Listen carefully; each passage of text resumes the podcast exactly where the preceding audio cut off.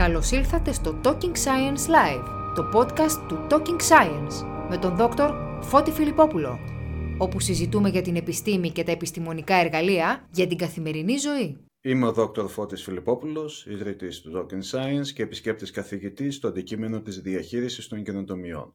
Ο καλεσμένος μου σήμερα είναι ο Δόκτωρ Νίκος Κεχαγιάς, ένας διακεκριμένος ερευνητής στο αντικείμενο της νανοτεχνολογίας με ειδίκευση στις νανοκατασκευές.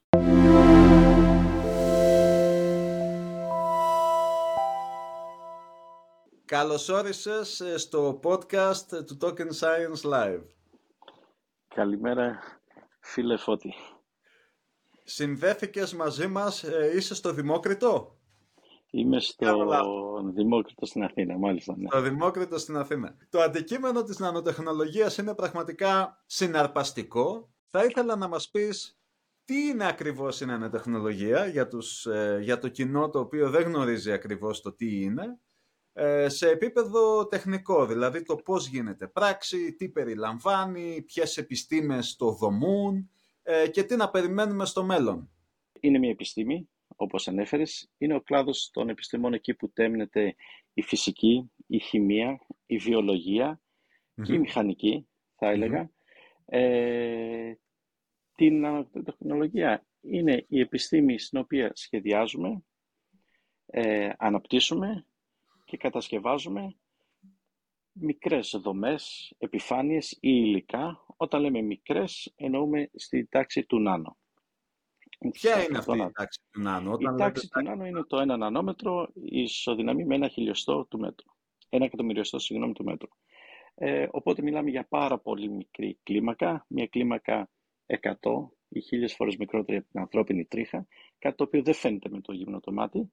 Έτσι χρειάζονται ειδικά όργανα ή ειδικά μικροσκόπια για να μπορέσουμε να δομήσουμε, για να δούμε τη δομική ανάλυση ή να μελετήσουμε μια χημική σύσταση ε, των υλικών που ερευνουμε Θα μπορούσες να μας δώσεις μία από αυτές τις συγκλονιστικές αναλογίες της νανοτεχνολογίας ότι το τάδε αντιστοιχεί ένα τετραγωνικό εκατοστό αντιστοιχεί σε τι στο φυσικό κόσμο; Είναι, ε, το πιο απλό που μπορώ να πω είναι αυτό εδώ, ότι ε, ουσιαστικά έχουμε να κάνουμε με δομές οι οποίες είναι χίλιες φορές και παραπάνω μικρότερες από τη διάμετρο μιας ανθρώπινης τρίχας.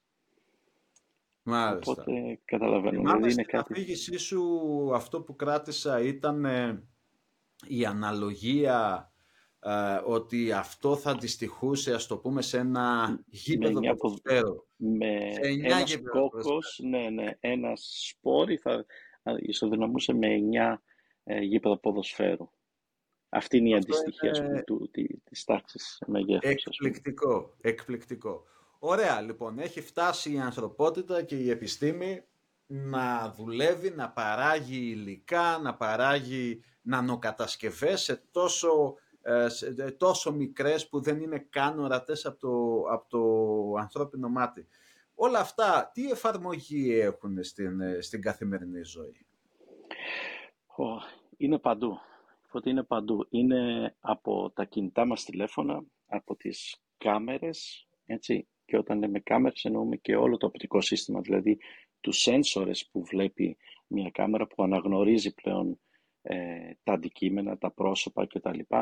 Ε, είναι στην αυτοκινητοβιομηχανία, στα έξυπνα αυτοκίνητα, όλα αυτά τα συστήματα που υπάρχουν γύρω μας, οι αισθητήρες, ψυγεία, ε, όλες οι ηλεκτρονικές διατάξεις, αν μπορώ να το πω αυτό, περιέχουν στοιχεία νανοτεχνολογίας.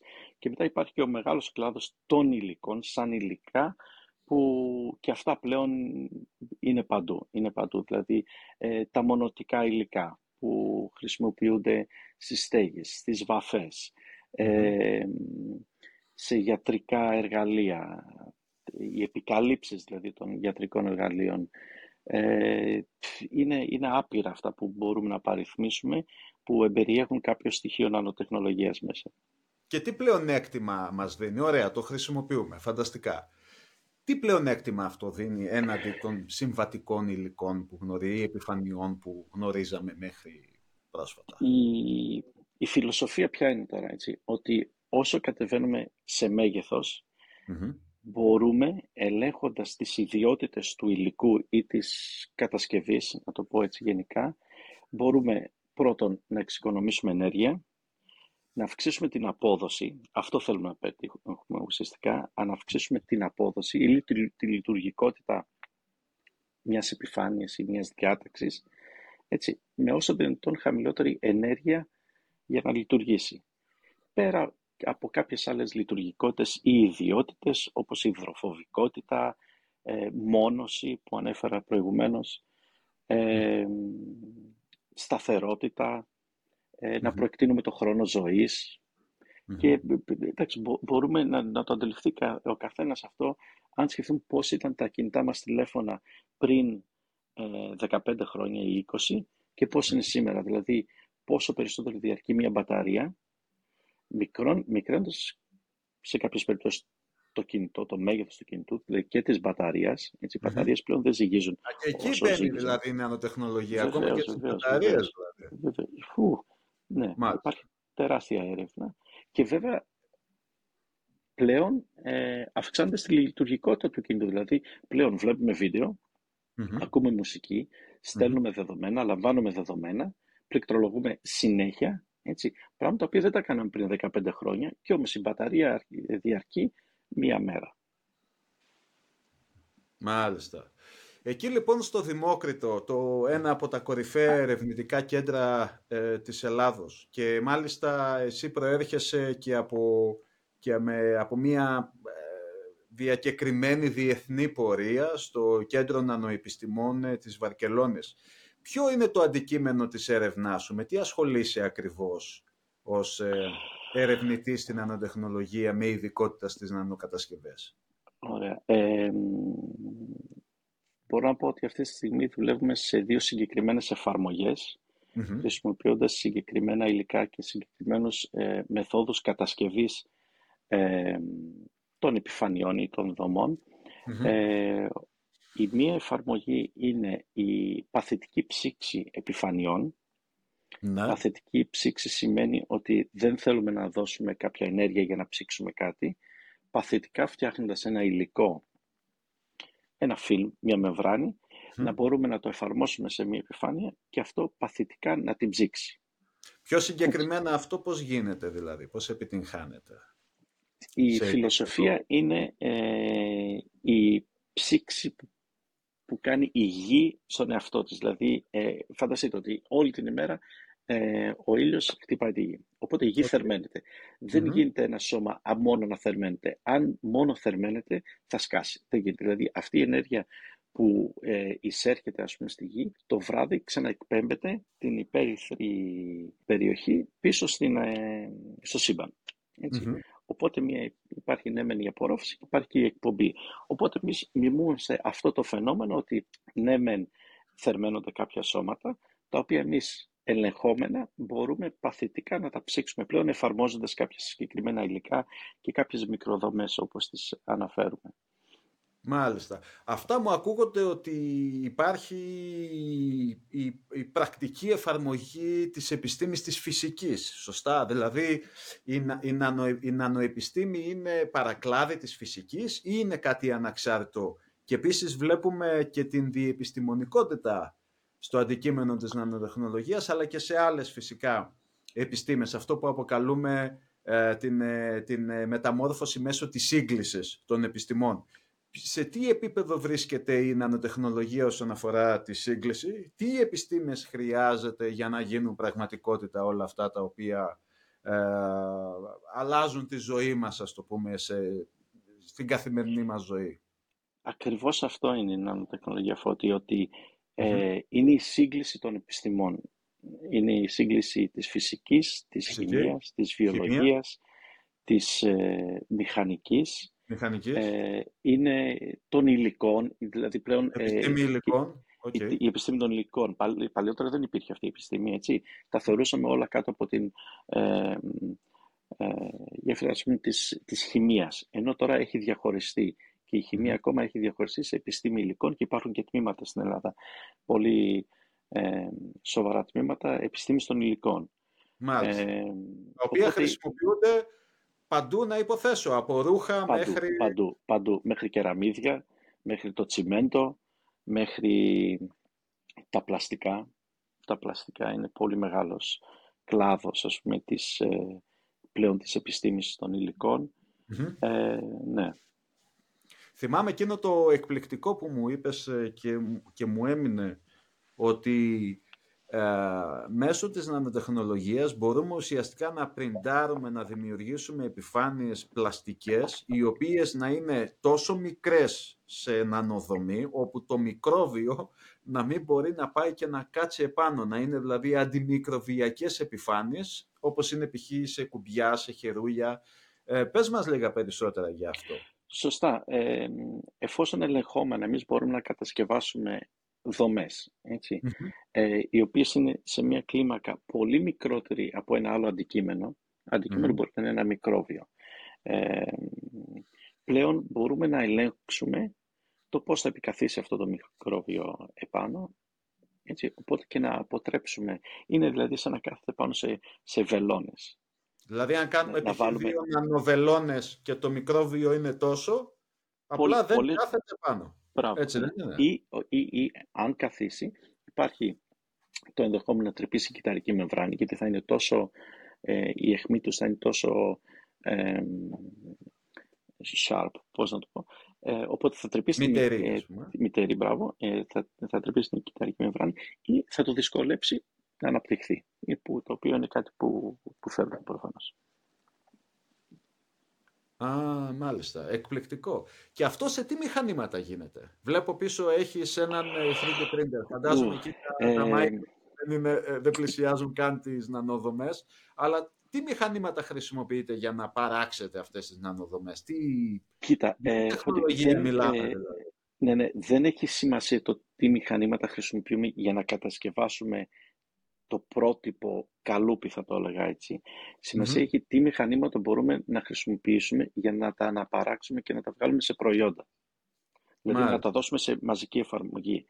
Ε, τώρα, τα μηχανήματα που χρησιμοποιούμε ε, για να τα κατασκευάσουμε σε πρώτη φάση είναι μηχανήματα τα οποία ε, χρησιμοποιούνται στον χώρο της μικροελεκτρονικής, της πρώην μικροελεκτρονικής, ε, το οποίο είναι ένα ε, ε ηλεκτρο, μικροσκόπιο δέσμης ηλεκτρονίων, δηλαδή γίνεται η λιθογραφία με δέσμη ηλεκτρονίων. Μπορεί να. είναι κάποιο λέιζερ, το οποίο βέβαια να εκπέμπει σε συγκεκριμένο κύματος για να μας δώσει τη δομική ανάλυση. Μπορεί να είναι με φωτολιθογραφία ε, και με άλλα μηχανήματα, αλλά πάντα ε, χρησιμοποιούμε και συνδυασμό ε, λιθογραφικών μεθόδων για να κατασκευάσουμε τέτοιου είδους ε, επιφάνειες ή δομές. Αλλά όπως ε, είπα και πριν, ε, δεν έχει τόσο σημασία πώς θα κατασκευάζουμε. Αυτό το έχουμε λύσει το πρόβλημα. Ξέρουμε πώς θα κατασκευάζουμε και το ελέγχουμε πλήρως. Το θέμα είναι πώς αυτά θα τα αναπαράξουμε σε αληθινά προϊόντα, mm-hmm. χρησιμοποιώντας τα ίδια πλαστικά που χρησιμοποιεί η βιομηχανία των πλαστικών, εφόσον mm μίλησες πριν για, για κουμπιά ή για χερούλια, δηλαδή να μην αλλάξουμε τίποτα άλλο στην παραγωγική ή στην αναπαραγωγική διαδικασία ε, της κατασκευής. Να Αυτός είναι ένας ε, λοιπόν η νανοτεχνολογία στις ήδη υπάρχουσες υποδομές και στο ήδη υπάρχον ναι. προϊόν. Ναι. Χωρίς να γίνει και αντιληπτή κιόλας. Από ναι, το κοινό. Ναι, ναι. Δεν, δεν, δεν, δεν θα γίνει, γιατί δεν είναι κάτι το οποίο το, το αισθανόμαστε. Έτσι, επεμβαίνουμε ναι μεν στο υλικό χωρίς να το γνωρίζει, χωρίς να το αλλάξουμε το υλικό. Mm-hmm. Έτσι. Ούτε καν την όπτικη δηλαδή. Δεν αλλάζει ούτε και το κάτι, ούτε, ούτε, τη χημική σύσταση. Ούτε τη χημική σύσταση. Δηλαδή, ε, ναι. Αυτό είναι εκπληκτικό. Ε, θα ήθελα να αγγίξουμε και λίγο το θέμα της έμπνευσης, γιατί η έμπνευση είναι πολύ σημαντική για την επιστήμη. Από πού ένας ερευνητής όπως εσύ αντλεί έμπνευση για, για την, ε, για να αποκτήσει, ας το πούμε, κατευθυντήριες ερευνητικές γραμμές. Το πού πάει η επιστήμη, από πού μπορούμε να εμπνευστούμε ε, και πώς αυτή την έμπνευση μπορούμε να την κάνουμε πράξη ή όπως ε, ανέφερες μόλις τώρα ε, να τη μετατρέψουμε σε προϊόντα μαζικής παραγωγής. Έχουμε λοιπόν το δέρμα του Καρχαρία που σε έχω ακούσει πολλές φορές και σε ομιλίες και στην αφήγησή σου να αναφέρεσαι στο δέρμα του καρχαρία, να αναφέρεσαι στην, ε, στα φτερά της πεταλούδας, να αναφέρεσαι στο φύλλο από τα νούφαρα. Τι είναι όλα αυτά, τι ιδιότητες έχουν και για ποιο λόγο δίνουν έμπνευση στο αντικείμενο της νανοτεχνολογίας; Κοίτα, ε, σίγουρα δεν είναι μόνο αυτά εδώ. Και όπως το λες εσύ, από εκεί εμπνεόμαστε ότι ή παραδειγματιζόμαστε από τη φύση πώς ε, ελέγχει κάποιες ή ε, έχει την, τις λειτουργικές αυτές επιφάνειες και λύ, λύνει κάποια προβλήματα. Έτσι. Όπως ε, και έχει είναι το φύλλο από τον νούφαρο. Τι ιδιότητα έχει το φύλλο του νούφαρου; Έχει αυτή την ιδιότητα του αυτοκαθαρισμού. Αυτοκαθαρισμού. Δηλαδή, είναι μια αυτοκαθαριζόμενη επιφάνεια που φαντάζομαι όλος ο κόσμος μπορεί να αντιληφθεί ότι ε, θα ήθελε τα παπούτσια του πάντα να είναι καθαρά. Ή το μπαμπρίζ του αυτοκινήτου να μην λερώνεται ή Αυτό ε, τα ρούχα. Ή, ναι, δηλαδή η, η, ναι, ναι, να μην υπάρχει η έμπνευση, έτσι, η, από πού θα εμπνευστούμε, που η φύση είναι ένα τέτοιο, ε, μας δίνει τέτοια παραδείγματα. Υπάρχει βέβαια και η ανάγκη οι ανάγκες του κόσμου. Δηλαδή, που πρέπει να λύσουμε κάποια έτσι, θεωρητικά προβλήματα που δεν είναι θεωρητικά, είναι, είναι και πρακτικά, έτσι, κατά Και μάλιστα στο αντικείμενο ε, της κοινοτομίας, ε, Νίκο, μία από τις μεγαλύτερες προκλήσεις είναι η αντιστοίχηση ανάγκης και τεχνολογίας, το οποίο είναι εύκολα το λες. Αυτό, α, αυτό ακριβώς είναι. Αυτό, τώρα, το πόσο υπάρχει η ανάγκη είναι άλλη συζήτηση, έτσι, αλλά σίγουρα Μπορώ να δώσω ένα άλλο παράδειγμα, ας πούμε, τα κιαλιά της μοιοπίας. Έτσι. Ε, όταν κάποιος άνθρωπος έχει μεγάλο βαθμό μοιοπίας, ο φακός είναι πάρα πολύ χοντρός. Έτσι. Πλησιάζει, μπορεί και να ξεπερνά το ένα εκατοστό. Πέρα από το πάχος είναι και βαρύς.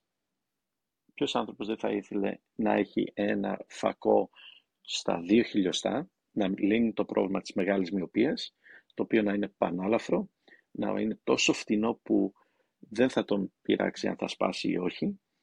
Το αν θέλει να αλλάξει το φακό δεν θα περιμένει ένα μήνα για να του έρθει ο νέος φακός, αλλά θα, θα πηγαίνει σε ένα μαγαζί με, με γυαλιά και θα το παραγγέλνει και θα περιμένει μισή ώρα και θα έχει τους νέους του φακούς. Εκπληκτικό. Πραγματικά ή θα είναι σε ένα δηλαδή- φιλμ, εγώ θα το πάω και ένα βήμα παραπάνω, θα είναι σε ένα φιλμ και απλά θα το προσαρμόζει σε κάθε γυαλί ή οπουδήποτε θέλει. Μάλιστα. Αυτό τα φτερά είναι, είναι, είναι, τα φτερά της πεταλούδας είναι το χαρακτηριστικό παράδειγμα ας πούμε, του χρώματος. Του ωραίου χρώματος, το οποίο ναι. δεν προέρχεται από χημικά, έτσι, δεν έχουμε χημικά στοιχεία, αλλά έχουμε μία δομή, αν τη δούμε μέσα στο μικροσκόπιο, το οποίο μοιάζει πάρα πολύ με ένα έλατο ή με ένα πεύκο, δηλαδή είναι ένας κόνος περίπου και έχει ε, ραβδόσεις στις, ε, στις ε, άκρες. Οπότε αλληλεπιδρά το φως με αυτή τη δομή, με τα φτερά και μας δίνει αυτό το πολύ έντονο, ωραίο χρώμα, ανεξάρτητα βέβαια και από την γωνία την οποία βλέπουμε την πεταλούδα. Δηλαδή, ε, να τη στρίψουμε την πεταλούδα πάλι μπλε θα είναι ή πάλι κόκκινη θα είναι. Έτσι. Στην πραγματική, αυτό, αυτό είναι το μαγικό. Στην καθημερινή μας ζωή αυτό πώς μπορεί να έχει. Ζωή, προσπαθούμε, προσπαθούμε να κατασκευάσουμε τέτοιες ε, επιφάνειες ή δομές. Αυτό είναι ένα άλλο παράδειγμα πάνω στο οποίο δουλεύουμε. Η ερευνητική μου ομάδα δουλεύει αυτή τη στιγμή. Να, προσα... Ναι. να προσπαθήσουμε να κατασκευάσουμε τέτοιες ε, επιφάνειες οι ναι. οποίες θα μας δώσουν πολύ συγκεκριμένα χρώματα ανεξάρτητα από τη γωνία θέασης. Μάλιστα. Χωρίς, την, ε, χωρίς την επέμβαση χημικών. Χωρίς, χωρίς, χωρίς τη χρήση χημικών. Ε, το παράδειγμα του Καρχαρία είναι παρόμοιο με τον Ούφαρο ότι ε, σου δίνει αυτή την υδροφοβικότητα και οπότε μπορεί να ε, κολυμπά πιο γρήγορα αλλά παράλληλα με, το, ε, με την υδροφοβικότητα δεν επιτρέπει το δέρμα του Καρχαρία να προσκολούνται πάνω τα μυδάκια και όλα αυτά τα, τα οστρακοειδή που αντίθετα ας πούμε, στις φάλαινες προσκολούνται.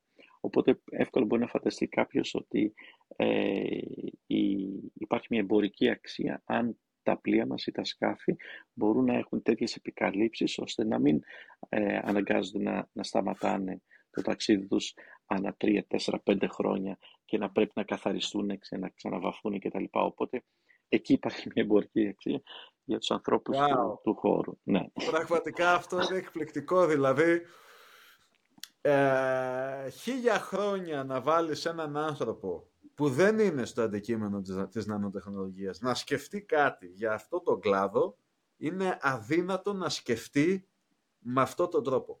Είναι εκπληκτικό αυτό το οποίο είπες, φυσικά και με όλα τα άλλα τα παραδείγματα, αλλά βλέπουμε ότι η νανοτεχνολογία στην κυριολεξία αλλάζει τη ζωή μας, την καθημερινότητά μας και φυσικά την εξέλιξη της ανθρωπότητας, γιατί τέτοιου είδους, ας το πούμε, εφαρμογές πραγματικά μας πάνε ένα βήμα παραπέρα ως ανθρωπότητα. Σίγουρα, σίγουρα, σίγουρα, σίγουρα. Υπάρχουν χαρακτηριστικά παραδείγματα στην καθημερινότητα που ναι, χρειάζονται λύσεις. Ε, πρέπει να λύσουμε γιατί, γιατί θα πω πάλι ότι μας ε, βοηθούν στο να ξοδέψουμε λιγότερη χρόνο, χρόνο ναι. και κόστος. Και κόστος. ναι. Ε, ας επιστρέψουμε λίγο στο Δημόκριτο να ενημερώσουμε τον κόσμο τι δουλειά γίνεται ακριβώς συγκεκριμένα στο τμήμα το δικό σου ε, στον κλάδο των ε, νανοεπιστημών. Ε, με, με τι έρευνες ασχολείται, ειδικεύεται ο Δημόκριτος σε αυτή την περίοδο; Καταρχήν, ο, ο Δημόκριτος είναι το Εθνικό Ερευνητικό Κέντρο της Ελλάδας. Είναι το παλαιότερο ε, ερευνητικό κέντρο της Ελλάδας. Ε, μεσα στο Δημόκριτο υπάρχουν διαφορετικά Ινστιτούτα. Ένα από αυτά τα Ινστιτούτα είναι το Ινστιτούτο Νανοεπιστημών και Νανοτεχνολογίας, στο οποίο είμαι ερευνητής.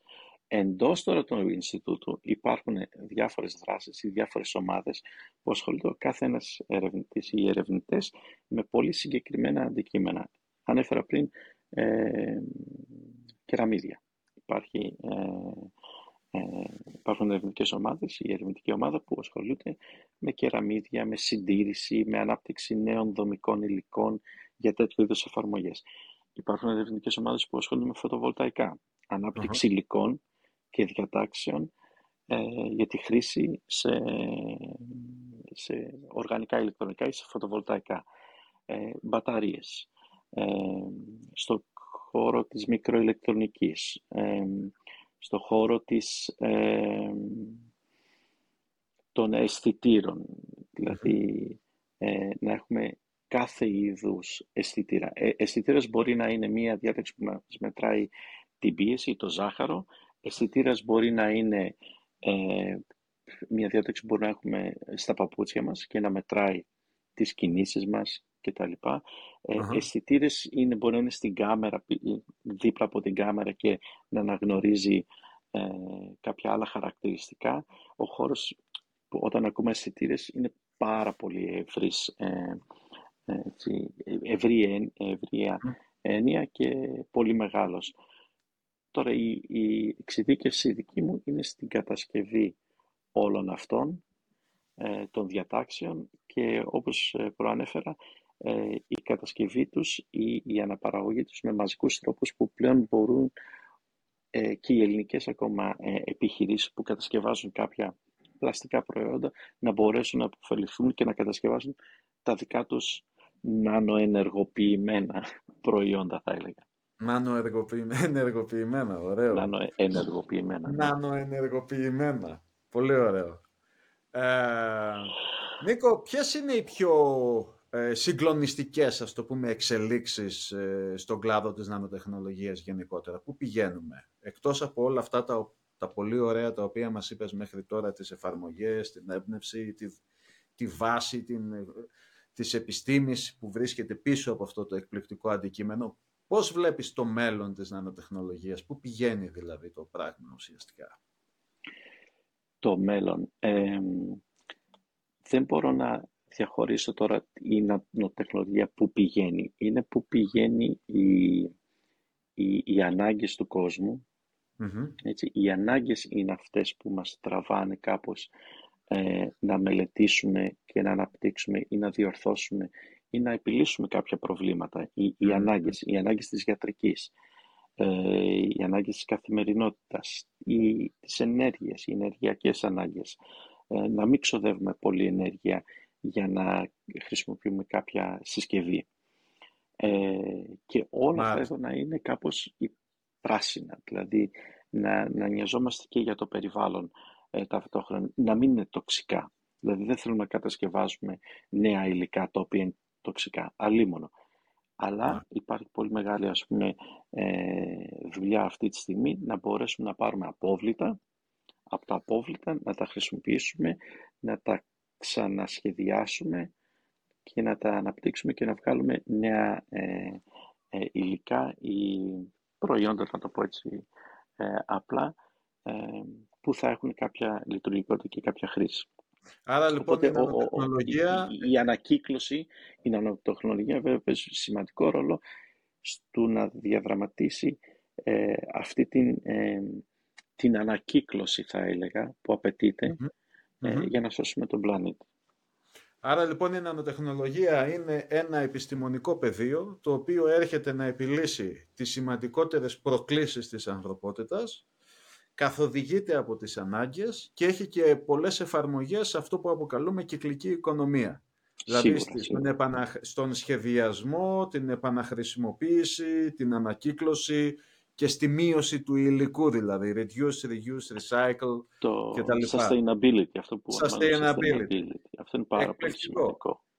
Για να κλείσουμε, κλείνοντας, τι συμβουλές θα έδινες σε έναν ε, νέο, μια νέα που τελειώνει τώρα το σχολείο ή ε, σκέφτεται να σπουδάσει, ε, τι συμβουλές θα έδινες σε κάποιον που ενδιαφέρεται να μπει στο χώρο της νανοτεχνολογίας, τι συμβουλή καριέρας θα είχες να δώσεις, δηλαδή για παράδειγμα τι θα πρέπει να σπουδάσει κάποιος για να γίνει ένας ερευνητής νανοτεχνολογίας όπως εσύ;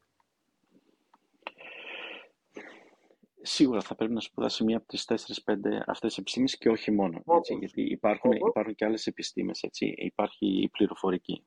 Πληροφορική. Έτσι, ε, υπάρχουν όλες οι πολυτεχνικές σχολές που ε, σίγουρα βασίζονται πάνω ε, σε αυτές τις επιστήμες. Δηλαδή ε, και οι μηχανολόγοι μηχανικοί και οι ναι. χημικοί μηχανικοί ε, και, και όλες οι πολυτεχνικές σχολές σίγουρα έχουν μεγάλο ρόλο στην στο χώρο ας πούμε, της ε, νανοτεχνολογίας θα έλεγα. Μάλιστα. Ε, και τα παιδιά που γράφουν κώδικα, έτσι, δηλαδή όλες οι, μετά οι επιστήμες που ε, χρειάζονται κάποιο ε, προγραμματισμό. Ε, τις συμβουλές. Τα παιδιά πλέον ε, έχουν την πληροφορία, μπορούν να βρουν την πληροφορία που θέλουν πολύ πιο γρήγορα, πολύ πιο εύκολα από ότι η δική μας γενιά. Το μόνο σίγουρο.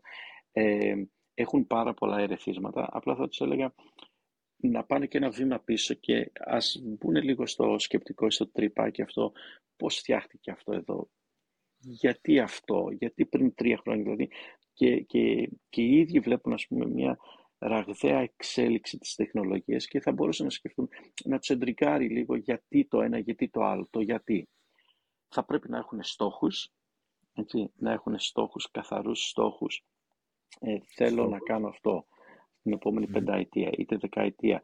Να μην φοβηθούν, ε, όλα είναι δυνατά, δεν είμαστε ούτε εξωγήινοι ούτε τίποτα, όλοι παίζαμε μπάλα μικρή, ε, ναι, σίγουρα, αλλά ε, αυτό και όλα είναι δυνατά.